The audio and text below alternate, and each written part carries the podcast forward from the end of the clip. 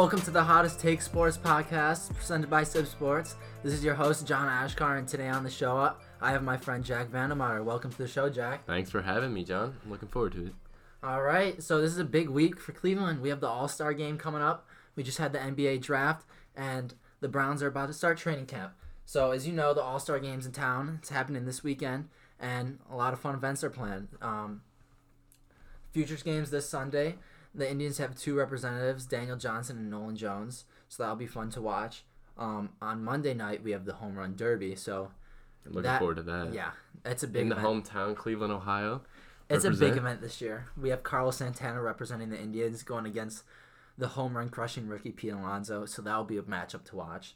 And then you have league MVP Christian Yelich in it.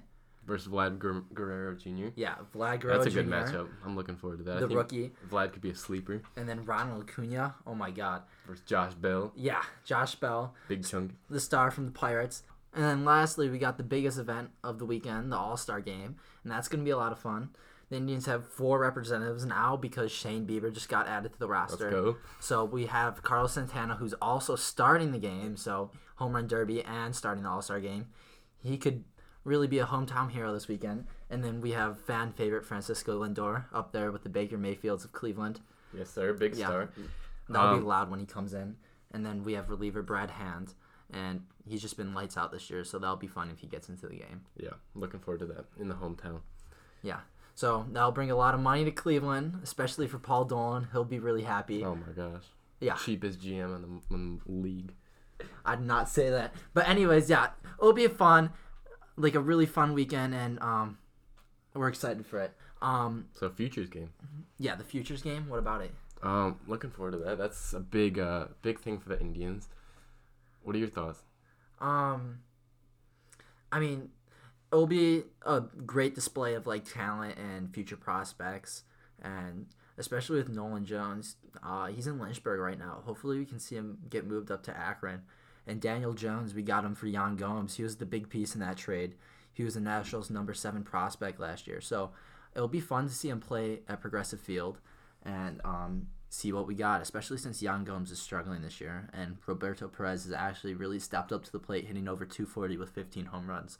So it looks like maybe Chris Antonetti did pull off a little steal there.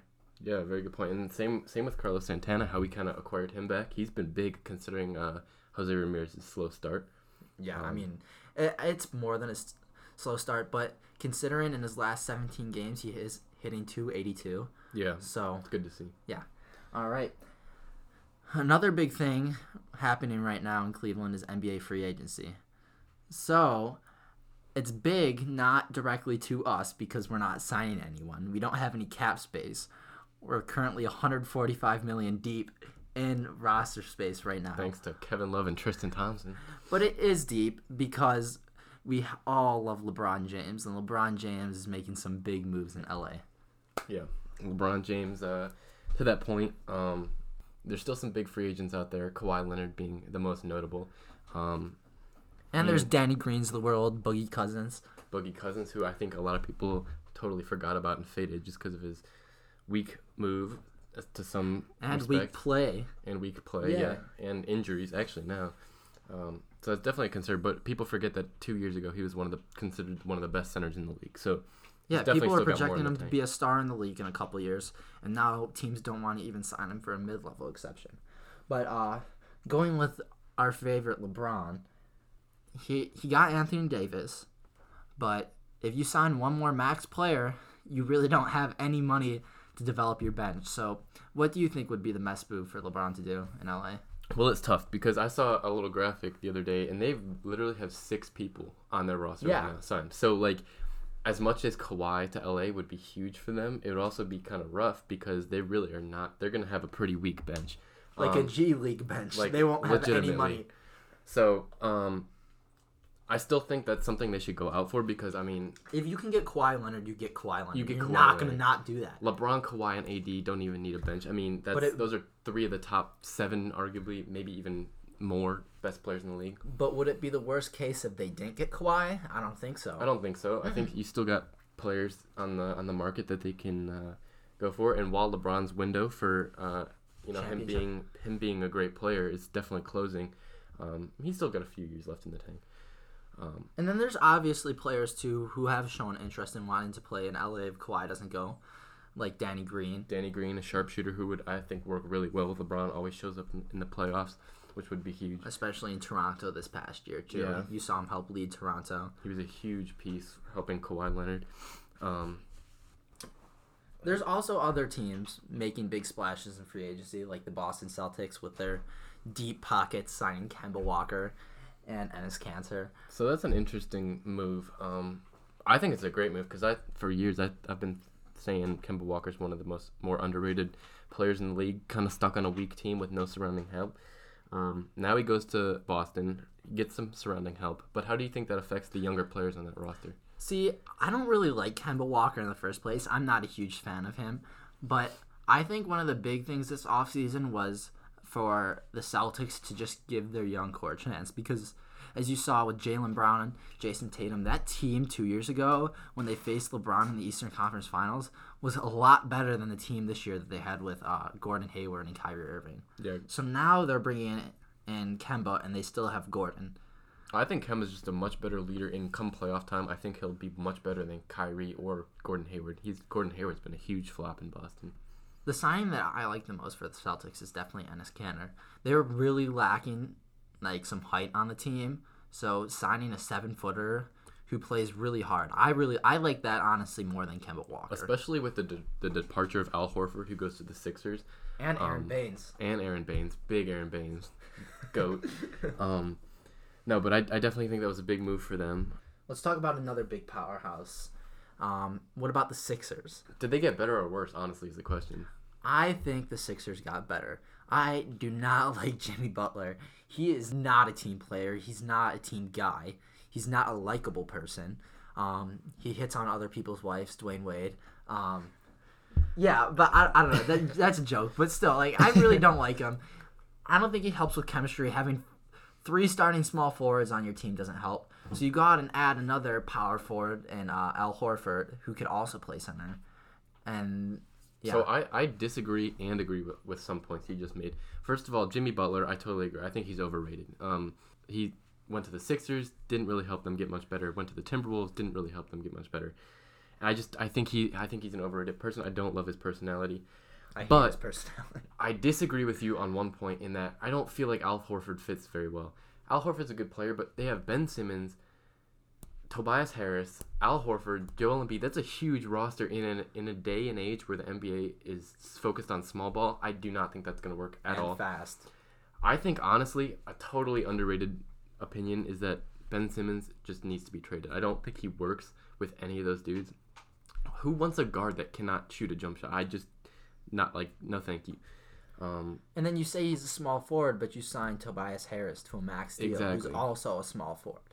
So I just think I think that's a really weird combination of players. And while I don't dislike the players that they got, I think I do think Jimmy Butler leaving is a good thing. I just don't think that combination is going to work super well. And you lose shooting with JJ Redick too. So And they were already a team that needed more shooting. So I I think they got worse. I honestly, but I do think I wouldn't be surprised then again to see them improve upon last year just because they are getting older, getting more mature, and more chemistry. yeah, especially with their deep playoff run and it was a really bad loss against Toronto with that shot from Kawhi. That was tough. So let's talk about some basketball that Cleveland fans actually care about: the Cavs. Let's go. The Cavs recently had the NBA draft. They drafted Darius Garland at five, um, Dylan Windler, at twenty six, and Kevin Porter at thirty. In a trade for the Bucks where they gave up four second round rounders. picks and a five million trade exception. So, do you think that was too much, or do you like that? Do you like that move? Um, do I like the move? I like Kevin Porter Jr. as a player, but do I like the move? I'm more of, I think more from a GM perspective that I like to build stock, and giving up four second rounders, Jack. We agree that second rounders aren't really good for the NBA. They're not great, but they definitely can build upon each other and be used for something else. Yeah, packaging a first round pick and a second rounder to move up. But instead, we traded four second rounders that we've like obtained over the past couple years and got him for a kid who averaged nine points. With that said, though, I do think both of those those later first rounders, Dylan Windler and Kevin Porter Jr., were really because of John Beilein. He's a great developmental coach, and I think that that's exactly what Kevin Porter Jr. needs is development. He's really raw. He's really needs some work on the technical skills, but he has all the ability in the world. And if he did come out as a good shooting guard in the NBA, you could say that's a steal at uh, pick number 30, especially with not that many players ending up great at that position in the NBA draft. Absolutely. If Kevin Porter Jr. comes out to be a star, we're gonna look back on four second rounders, and you know that's gonna be nothing. yeah, that's a steal, Koby Altman. exactly. All right, but what about our first pick, Darius Garland? What do you think about him, Jack? So that's a weird situation to be in. I really thought they were looking at a guard there, um, or a, a wing, excuse me. Um, you you had DeAndre Hunter who got sniped right before us, and then uh, Cam Reddish. you had Cam Reddish, you had Jarrett Culver, who I liked. John, you didn't really like I as don't much, like Jarrett Culver. He can't Um, shoot. but so I do think the Garland is is a little bit weird considering we just drafted Collin Sexton, and I think he actually had a pretty solid rookie year. Um, one of the, definitely one of the more overlooked rookie years. Um, We're both Collin Sexton advocates. Yeah, I like him. But Mhm. so so what do you do with uh, Darius Garland now that you have two point guards on your roster? So you have two point guards. Does that fit? To to that point, also they're both kind of scoring point guards. Yeah, they're too. both scoring point guards. Not really seen as defensive guys either, so that doesn't help. And they both come in at around six three, so that also doesn't help.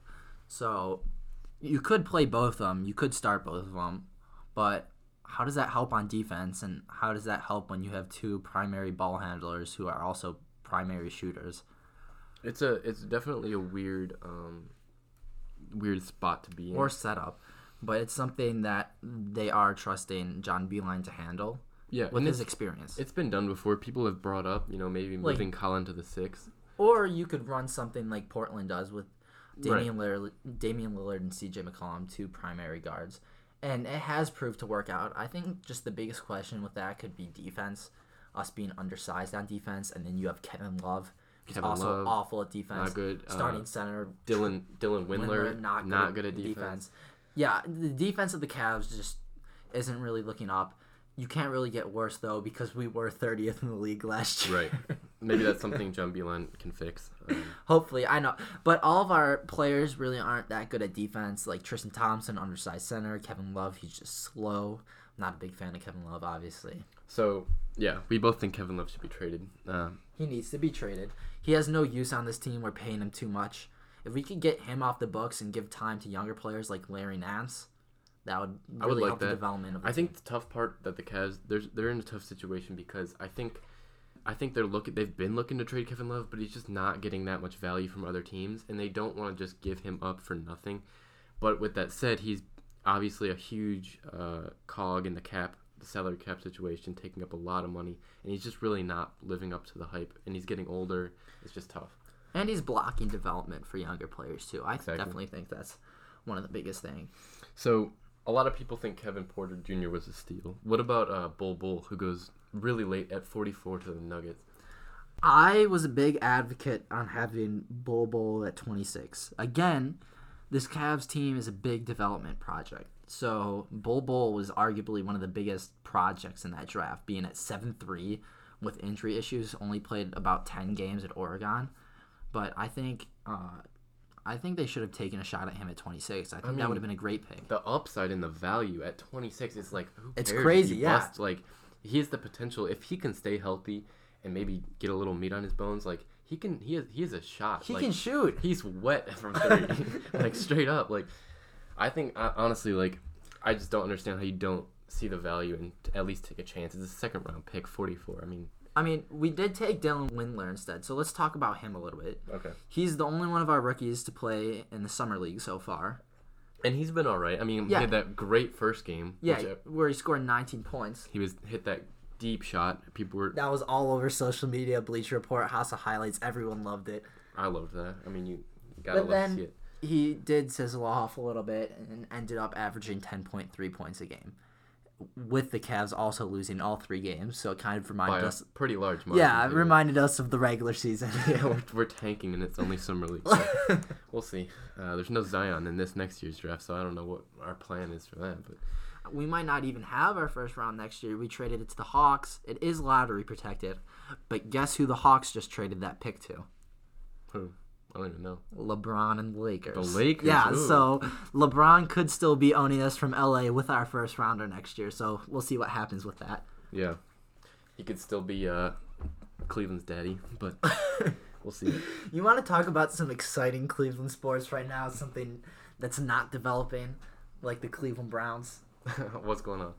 Well, everybody knows the Cleveland Browns right now. They're in the middle of every spotlight NFL, NFL Network, ESPN, Fox. Everybody can't stop talking about him, especially star quarterback Baker Mayfield, repping his jersey right now. But one of the biggest problems right now, or one of the reasons why we are in the spotlight, is Kareem Hunt. So uh, everyone knows what happened to Kareem Hunt on the Chiefs last year. He uh, got in that domestic altercation. With a girl at a hotel in downtown Cleveland. Yeah, in his hometown, which is uh, which is I mean, Yeah. cause for concern. You know, it, that's where it happens. It's not necessarily the first place you want him to be, but uh, but this weekend, um, he gets in another, you he know, got in a physical altercation with his friend at a bar in downtown Cleveland. which is not a headline you want to see. especially with a player that the Browns are trying to develop into a better person. and the player that he's saying he is, you know, it, it does question how truthful, you know, that is. What's your, what's your opinion on Kareem Hunt Um, overall? okay, I mean, it's first of all, it's impossible to ignore the talent um, that he brings to Talent's the there. table. Talent's there. It's never been a question. Um, it's always been his personality and you know his character, and I think that I don't think this is a situation that the Browns are going to cut him. I don't. I think it definitely is something that's maybe being a little bit overblown. But at the end of the day, you have to be smart enough as an NFL player and a professional to know that you do not need to be getting in an altercation with your friend at a Cleveland bar. Like, it's a Cleveland bar. How lit could that bar even be, like Kareem? for real. Like, you're hanging with like some old, like middle aged people. Like it's just like, what are you doing? I mean, Kareem, you're at a bar downtown. How fun could it really be? And it's your friend. How how angry could you be at one of your good friends that you guys get in a physical altercation and someone end up ends up calling the cops? Like, is it really that deep Is it? Yeah, really. Come on. that you're gonna risk like everything that you just? worked for. I- the Browns were one of the only teams in the NFL to want to give you a chance. They're your hometown. Everyone, or not everyone, a lot of Browns fans are happy to see you. A lot of people that are domestic violence advocates are not happy to see you. Right. I mean, But yeah, he's a hometown boy. His mom's helping out the city of Willoughby. She bought a bunch of tickets for the kids there. Um, right. and it would just be great to see him play here. But I mean, it just shows like How, how- far has he really yeah, how developed? far has he really got? How much trust does he have in the Browns? Because they're trying to make him into a good person. He got baptized and everything. Like he's really trying to prove like he really he got baptized. baptized. He got Come baptized. On, Like, Kareem. he's really trying to prove how good of a person he is, and it I, it shows his trust issues, I guess, with the Browns. Like how much is he really putting to willing to put in with this organization if he wants to actually play? I hope he can see the upside. And, I hope he can play, but is it really that big of a deal if Kareem Hunt's not with us? I mean, we don't have him for the first eight games. And I mean, one thing one thing that I do want to say is like media and everyone always likes to blow up a situation for a story, and I maybe that's what's going on here. Maybe hopefully that's what's going on here, but um. I don't know. I don't like looking at a player and just spotlighting every little thing that he does wrong because it's never it's not good for his mental, you know. Yeah, it's not fair. Like he's It's under a spotlight twenty four seven, and he's no like LeBron James or anything. Usually, a player like that wouldn't have like the spotlight spotlight on them twenty four seven. So, all right. So, worst case scenario, let's say he he does not he doesn't pan out. Maybe he gets in another altercation, or maybe this is more serious than people think, and the Browns release him. Is that the end of the world? By my opinion, I don't think it is. We have a backup running back named Dontrell Hilliard, and the Browns are really seeming to like him. In OTAs, he balled out. Same with minicamp, and they're Yeah. just totally raving over him. Definitely one of the studs of Yeah. OTs. And with all of our weapons, is it that big of a deal if we didn't have him? No, I mean honestly, with Nick Chubb having a great rookie season, And kind of Duke Johnson. kind of Duke Johnson. Right obviously, now. that situation's you know to That's be another situation to talk about. I do think if Kareem Hunt goes, then I don't see why Duke Johnson. I think that's the biggest reason that Duke Johnson wants out. It's not that he doesn't like Cleveland or doesn't like the team. It's just his opportunity is we can talk about it a little bit for a second. If Kareem Hunt does go, is it still broken with Duke Johnson? I think our relationship's done with Duke Johnson. I don't. I honestly don't. I don't. Duke Johnson's always loved Cleveland. He's made that clear. He signed here as a backup running back. John Dorsey Crowell signed him. John Dorsey signed him. He likes him. I think the biggest thing is that Duke Johnson was looking at the depth chart. He's like, okay, Kareem Hunt can do everything I can do, but better. I'm not gonna be needed once he comes back. and cheaper. And One cheaper, one exactly. million- He's on the. one one million dollar dollars over two So, years for Kareem Hunt. If you're look, if you're Duke Johnson, there's no reason for you to want to stay. Other, I mean, unless you're you want playing time, Yeah, exactly. Unless you're chasing a ring, but you every one player wants playing time. Duke Johnson's still relatively young. He still Mm-hmm. wants he think he believes in himself. I don't blame him for that. He wants to develop more. And so back to Hilliard and our weapons. Is it the biggest worst case scenario if we lose Kareem Hunt? I don't think so. no, and I think to that point, I think Nick Chubb has proven he can be a workhorse back in the run, in the NFL. Exactly. Last year it was a one man show. He, I mean, Duke Johnson really didn't do that much. We saw him a lot in the slot too.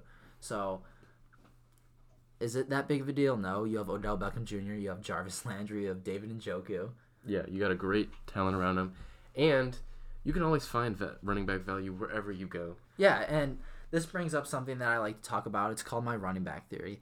And the running back theory I talk about is what's the difference between a good and great running back? There's obviously a difference between a Saquon Barkley and a Chris Carson. But is it really that hard to have a good running back in your system? Or how? Yeah, Yeah, how much? yeah. How are they actually that talented, or is it more the system that kind of brings them up in There's- their development? there's a huge difference between a good running back and a great running back. You have a Saquon who's a great running back. He flourishes in a system that's just awful, an offensive line that's arguably worse. Right. And then there's good players like an Aaron Jones, like I said before. He's not that great of a player, but he flourishes in the Packers system. I mean, that's up for debate. I'm, I'm not. I don't think Aaron Jones is a scrub by any means. No, he's not. I'm not calling him. He's a good running back. But he does really well because the Packers have a good line. So you think if Aaron system. Jones went to maybe the New York Giants, for example, he would be a nobody? No, he would be in Orleans Darkwa. Why you got to do my man's Orleans like that? Yeah. no, but um, no, I definitely I agree. I agree and disagree to a certain extent. Like you, you brought up, there's a ton of guys, and I think everyone knows this, especially in the third round. You know, you guys, you got guys like uh, David Johnson, Alvin Kamara, James Conner, Kareem Hunt, all dudes that are studs now. That um, you know, were 3rd round picks. Stars of the league. You got even Phillip Lindsay who broke out last year, undrafted, Phillip Lindsay was on his parents' couch in his living basement. in his parents' and his parents' basement when and turned out call. to be a stud both for fantasy purposes and for the Denver Broncos. So it's tough to it's tough to you know spend that type of capital on a on a running back in the first round when you can when there's it's proven that you can get a value in the later round. But that's where you do get those great running backs. Those guys are the ones that No are great. That they like make the gap. But I mean- Ezekiel Elliott, a Todd Gurley. Who else? Melvin Gordon, Melvin Gordon, yeah. Saquon Barkley. I mean, Exactly. it's just so there's no doubt there's a difference between great and good. But if you are running a good scheme, though, is it that important to have that many good running backs, especially with the Browns? Nick Chubb is great, and I think he's only going to get better. So is it that big of a deal if we don't have another top twenty running back behind him? So I got a I got a question Yeah. um to that point, and it's kind of a different position, but Michael Thomas to the, the New Orleans Saints wide receiver. I I he's a talented wide receiver. Don't get me wrong. He's one of the best in the league. But do you think that he is partially a product of that Saints offense? Do you think he would be nearly as dominant? Do you think he would be a first round fantasy pick or one of the great considered one of the great wide receivers in the NFL if he was on a team with a garbage core? If he went to the Jacksonville Jaguars? with Blake Bortles. Blake Bortles. Ugh, Uh, like can't get much worse than that. I mean Sorry, that, Blake. that that is kind of an extreme example, but uh, or, or to the Cardinals with Josh Rosen. Oh no, no, Oh, he's no. on Miami now. Yeah, but anyways, um, Michael Thomas isn't a good example to bring up with me, especially since I'm an Ohio State guy. That is true. that is true. I just think he's Yeah. part of the. He's kind of a product, a little bit of Af- things. yeah, you could say. I mean, there's system stuff, especially with Tom Brady, system quarterback. But System s- system quarterback. quarterback. Tom, uh, sorry, New England Patriots fans. we're trying to trigger you on purpose. But anyways, Michael Thomas, after watching him, that dude just hauls in everything. He His- does. He Drew Brees is a great quarterback. He Sean Payton has an amazing system. That's why he's been It's coaching for years. right. Yeah. Uh, you could definitely say, uh, obviously, with the worst quarterback, uh, wide receiver is not going to be good. But with the type of system, Michael Thomas might be a little better than he is. But personally, I do think he's a top three wide receiver in the league just So- because of how talented he is, and he showed it in his college years too. Something, yeah. So I agree with that. But something I just thought of is, you know what? Maybe there are differences between how good a running back is versus how, you know, like I think Aaron Jones and Jamal, uh, Jamal Mm-hmm. Williams. Williams. are in the same system, but I think Aaron, Aaron Jones, is a better, player. Yeah, So there's definitely a difference in like the skill set. I'm not going to say any running back that you draft in the third round is going to be a stud, but the, the difference could be the system in whether they're a good player or a, or considered a good player or a bad player. You know, there's mm-hmm. I think there's guys in a worse system that might be a better running back than guys that are widely considered a better player. Yeah, like a Jordan Howard. He's in a great system. He was a fifth round pick. You have Tarik Cohen, who's also in that same system. He was a fourth round pick. Do you think Jordan Howard's that great of a running back, though? I don't know, but that's what, what I'm saying. I, I don't I think don't. I he's that I great don't of a think running Jordan back. Howard's that But good of a running back. He was to just that in a good point, if Jordan Howard was running behind the Dallas offensive line, he would be con- widely. He might Yeah. be considered one of the best running, running backs, in the NFL, when he's really just you know and he maybe can't even average. catch too. Exactly. So it's it's I do like that that theory about this that it's But there's obviously some bumps that come up with it. but yes, there's definitely a d- difference in talent. So talking more about the Browns, we had one of the worst head coaches in the history of football. Do we even need to say his name? I don't want to say his name on the podcast, Oh, but you know I disgusting. am. Disgusting. His Oh. name is Hue Jackson. the lamest head oh, coach in the history of the NFL. what? Two wins? Two wins. Yeah. Oh my god. Hue, you outdid yourself. Two wins. You have to try. You have to try to be that bad. Like legitimately. All right. So, anyways, about Hue Jackson, you're asking why are we bringing this fool up? He's gone. Let's just forget about him. Well, our one friend, we don't have a name for him because we don't want to get him in trouble, works at a local ice cream store, and Hue Jackson, throughout the years he's been here, has come into the ice cream store and got an ice cream. So you're saying, why is this a big deal? Everybody likes ice cream unless you're lactose intolerant, and um, it's just a big deal because of what he gets. Let's tell him what he gets. Yeah, so every time Hue Jackson comes in, according to our friend Ladis, he gets a vanilla milkshake. All right? And there's not much wrong with the vanilla milkshake. Yeah. Some of you would be like, "What's wrong with a vanilla milkshake?" It's a vanilla milkshake. It's so plain, Hue. It's so plain, just uh, like uh, his uh, tenure with the Browns. just boring. bo- Just It's a vanilla. Get cookies and cream. Get cookie Spice dough. it up a little If you're bit. gonna go plain, go chocolate. It's not hard, Hue. It's obviously not Oh. just your decision making on the field that's bad. It's your ice cream decision making too. he just fails at everything he does. Like, Okay, uh, that that's that's okay, a all right. little a little overstating, but like, come on, Hue. A vanilla milkshake. That's gross. it's disgusting. oh man, Hue. I don't I don't know what the NFL's gonna do with you, but I mean I think he's done. There's no way anyone could hire that. I mean, just getting getting vanilla milkshakes on top of it all. You look at Yeah. yeah. give me your resume. Oh, two wins. Okay, all right, fine. You know what? The deal breaker. We walk into an ice cream shop. What are you gonna get? You say vanilla, vanilla milkshake. milkshake. What no, are they gonna we're think not of you? hiring you, Hue. Nope, gone out the door. Bye. Have a nice day. All right. Thanks, you for giving us something to talk about. Uh, there's not much good to talk about with you. So that's going to be all for us today. Thank you, Jack, for coming on the show. Absolutely. Thank you for having me. I'm looking forward to doing that again. And now our producer, Matt Rosenthal, has something to say. All right, thank you guys for uh, making it this far and listening to the Hottest Take Sports podcast. Uh, you can find this on iTunes or on your favorite podcasting app. Uh, make sure you hit the subscribe button to stay updated with our weekly show.